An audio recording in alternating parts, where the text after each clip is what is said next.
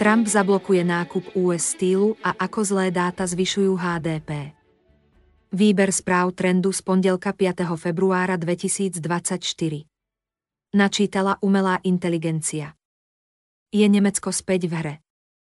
V pondelok nemecký štatistický úrad Destatis zverejnil čísla zahraničného obchodu za december.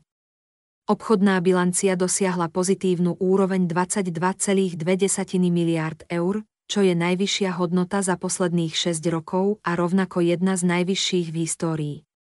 Ekonómovia by na prvý pohľad mohli oslavovať. Je nemecká ekonomika späť v hre? Odpoveď je nie, a to z viacerých dôvodov. Import aj export totižto klesajú, no import klesá o čosi viac ako export. Oproti situácii spred roka, export poklesol o takmer 5% a import o 12%. Roztváranie nožníc medzi nimi prinieslo nárast obchodného prebytku, čo je vec pozitívna, no samotný pokles importu aj exportu je vec vysoko negatívna. Hodnota importu poklesla najmä pre stabilizáciu cien energetických komodít, zemného plynu a čiastočne aj ropy. Nemecko, ako energeticky nesebestačná krajina, je od nich výsostne závislá. V polovici roka 2022, keď boli ceny zemného plynu extrémne, obchodná bilancia Nemecka klesla na najnižšie úrovne od 90. rokov minulého storočia. Teraz s poklesom ich cien hodnota importu prirodzene klesá. Problém však je, že klesá viac, ako by mala. Ak sa objem importu očistí od zmeny cien, tak ešte aj v stálych cenách medziročne poklesol o 4% Znamená to, že Nemci dovážajú menej, ako dovážali pred rokom je to znamením slabého dopytu obyvateľstva aj firiem. Vysoké importné ceny spôsobili deštrukciu časti dopytu. Z pohľadu na objem importu, nemecká ekonomika ostáva slabá. O nič lepšie nevyzerá ani export. V stálych cenách nemecký export medziročne poklesol o viac ako 2%, čo ukazuje, že globálna ekonomika stále nedokáže vytiahnuť Nemecko z problémov. Prekvapujúco, export Nemecka do krajín Európskej únie poklesol viac ako do zvyšku sveta, hoci najväčšie obavy by sa mali týkať Číny.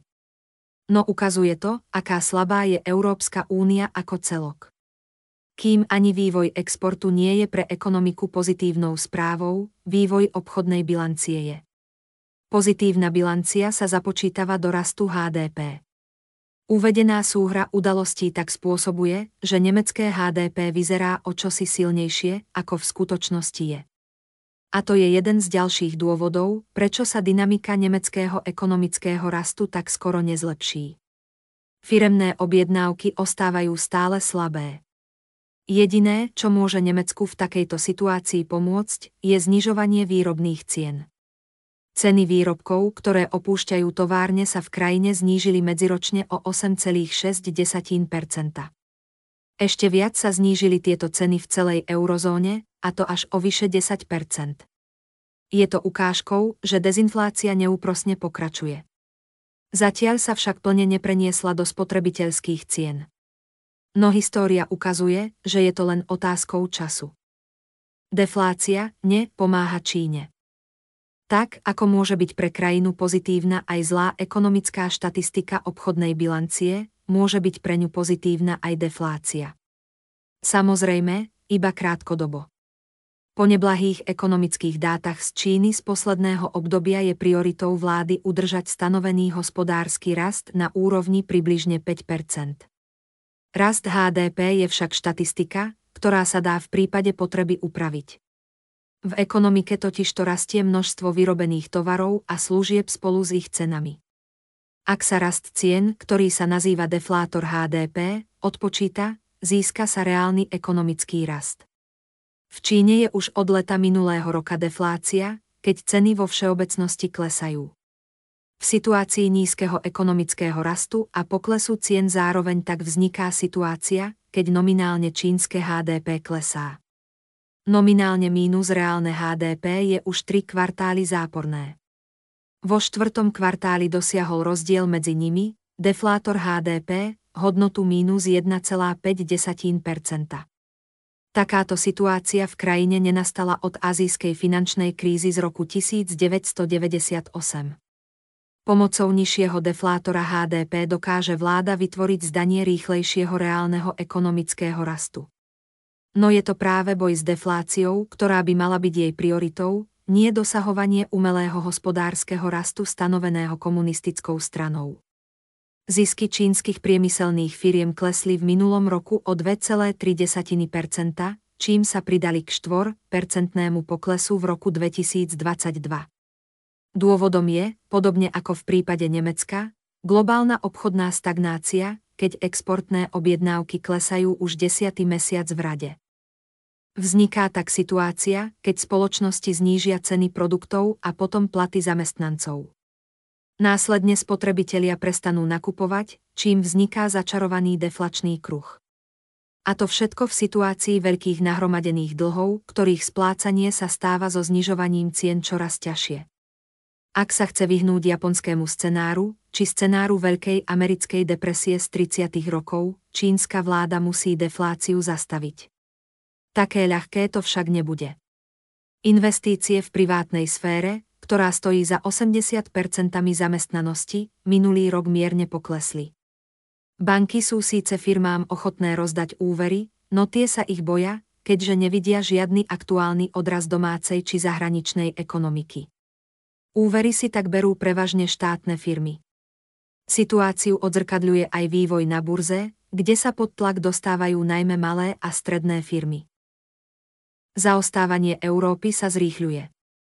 Ďalší pokles ekonomického rastu Číny v tomto roku v pondelok odhadla aj OECD. Organizácia znížila odhad čínskeho HDP z úrovne 5,3% v roku 2023 na 4,7% v roku 2024. Okrem toho OECD odhaduje, že americkej ekonomike sa bude aj v tomto roku dariť o mnoho lepšie ako európskej. Kým odhady rastu HDP a inflácie sú chronicky nespolahlivé, rozdiely medzi krajinami majú o mnoho lepšiu vypovedaciu hodnotu. Po rýchlejšom raste americkej ekonomiky oproti európskej ekonomike v minulom roku o 2 percentuálne body, v tomto roku by mala rásť rýchlejšie o 1,5 percentuálneho bodu. Znamená to, že nožnice medzi krajinami sa budú ďalej roztvárať. Pohľad na rebríček krajín OECD ukazuje, že najväčšie európske ekonomiky sú na jeho spodku a pred úplným dnom ich zachraňuje iba Argentína. Naopak, motor indickej a indonéskej ekonomiky by sa tak skoro zastaviť nemusel. Trump nepredá US Steel. Raz je to US Steel a nie Japan Steel. A tak to môže aj ostať. Donald Trump počas víkendu vyhlásil, že ak sa stane prezidentom, zablokuje predaj oceliarského giganta Japoncom. To značne komplikuje už teraz komplikovanú situáciu, keď Biely dom pozorne preveruje transakciu, čo môže trvať niekoľko mesiacov. Ide o veľkú politiku.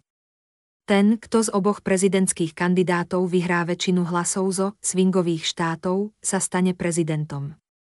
Veľkú rolu v nich hrajú odborári, ktorí môžu byť jazyčkom na váhach. A tí s predajom nesúhlasia. Nebolo by prekvapením, keby transakcia nakoniec stroskotala. No väčší globálny vplyv ako samotná dohoda by mal negatívny postoj Spojených štátov voči svojim partnerom. Ak majú prezidentskí kandidáti problém s predajom firmy aj investorom z priateľskej krajiny, je to ďalším potvrdením pokračujúcej deglobalizácie. A v takej sa nebude dariť ani Číne, ani Nemecku a ani Slovensku. Kapitálový šok Japonsko je najväčší investor v Spojených štátoch, keď priame zahraničné investície v roku 2022 presiahli 180 miliárd dolárov. Je to takmer dvakrát vyššia suma ako v prípade japonských investícií do Číny. Ak sa k tomu pridajú aj obrovské portfóliové investície a bude zrejmé, že Spojené štáty financujú svoj kapitálový trh dovozom financií z ostatných bohatých krajín kým súčasný aj minulý americký prezident sa sústredia najmä na obnovu amerického priemyslu, ide o otáznu stratégiu. Je to totiž predaj služieb najväčších technologických gigantov, ktorý robí USA z pohľadu zahraničného obchodu bohatú.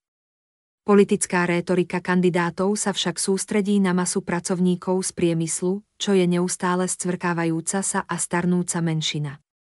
Ak by skutočne malo prísť k väčším obchodným vojnám, najťažšie by to znášali americké technologické spoločnosti. Tie sú momentálne ťahúňom ekonomického rastu, keď v minulom kvartáli zvýšili tržby o 14% Zvyšných 493 amerických firiem z indexu z AMP 500 zvýšilo tržby iba o 2% Menšie americké firmy sú na tom ešte o mnoho horšie. Ziskové marže amerických technologických spoločností sa zvýšili na 23 Zvyšným 493 spoločnostiam marže poklesli k 9% Ani pomerne uzavreté Spojené štáty nie sú voči zvyšku sveta imúne. Naopak, ak by obchodné vojny prerástli do kapitálových vojen, straty budú masívne na všetkých stranách. Momentálne ide o vysoko nepravdepodobný scenár, no pokiaľ sa novým prezidentom stane Donald Trump, stať sa môže skutočne všetko.